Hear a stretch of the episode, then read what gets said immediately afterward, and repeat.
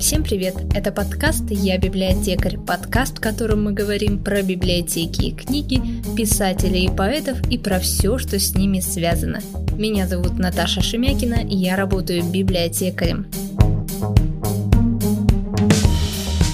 Даже очень образованные люди иногда делают ошибки в русском языке. Какие самые распространенные из них допускаются в рабочих диалогах и в бытовом общении? Почему приживаются ошибочные выражения? Сегодня я расскажу, от каких слов лучше отказаться, если хотите правильно говорить на русском языке. Первое слово «крайний» в значении «последний». Лев Успенский, писатель, лингвист и филолог в книге «Слово о словах» пишет, если на вопрос «в каком вагоне ты едешь, вы ответите в крайнем, у вас переспросят в первом или в последнем. У каждого ряда предметов как минимум два края, и слово «крайний» стало употребляться тут по нелепому недоразумению, ибо обычному слову «последний» в некоторых говорах народной речи придается неодобрительное значение «плохой», «никуда не годный». Действительно, у слова «последний» есть негативные значения. Последний негодяй, как последний дурак, ругать последними словами.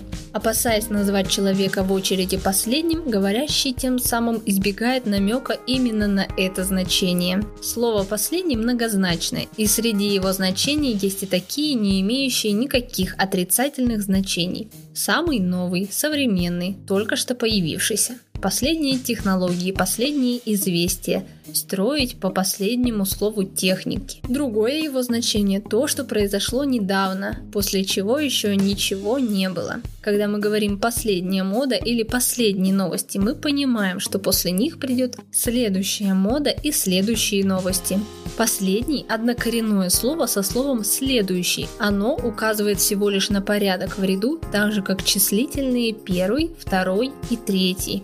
Любопытный факт, ведь у слова «крайний» тоже есть значение, обладающее негативной окраской. В речи это прилагательное иногда используется в значении «человек, на которого свалили ответственность за что-то плохое» крайним сделали чиновника, поставившего подпись под документом. Тем не менее, употреблению крайней вместо последней это не мешает. Видимо, назвать человека без вины виноватым представляется меньшим злом, чем назвать его худшим. Советский и российский лингвист Владимир Колесов пишет, становясь в очередь, человек приветствует тех, кто некоторое время будет его соседом. Правда, уважительное пожелание здоровья в этом случае не совсем уместно, поэтому и возникло такое словосочетание. Кто последний? Непонятно, почему оно может кого-то обидеть, ведь спрашивая, кто последний, человек хочет узнать, по следу кого ему предстоит пройти. И верно в таком выражении сохраняется исконное значение слова «последний» – тот, кто идет по следу или тот, кто сам следует за другими. Напротив, спрашивая, кто крайний, вы обижаете человека, потому что, во-первых, говорите не по-русски,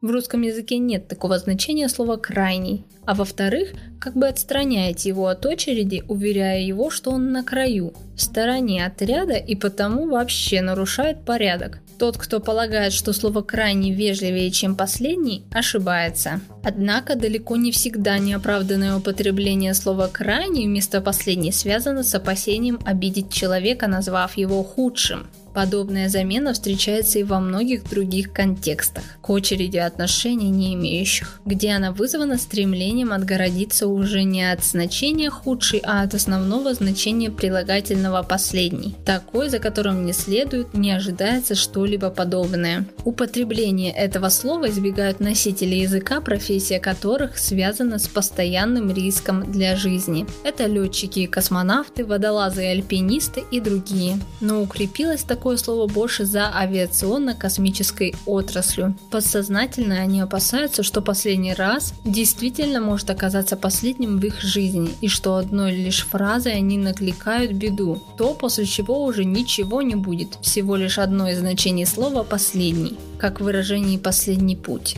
Далее подобные выражения получили распространение среди суеверных людей, а затем и среди тех, кто с ними общается. Слово «крайний» может также обозначать предельный, например, выражение «крайние меры». Нельзя заменить последний крайним, потому что они не синонимы.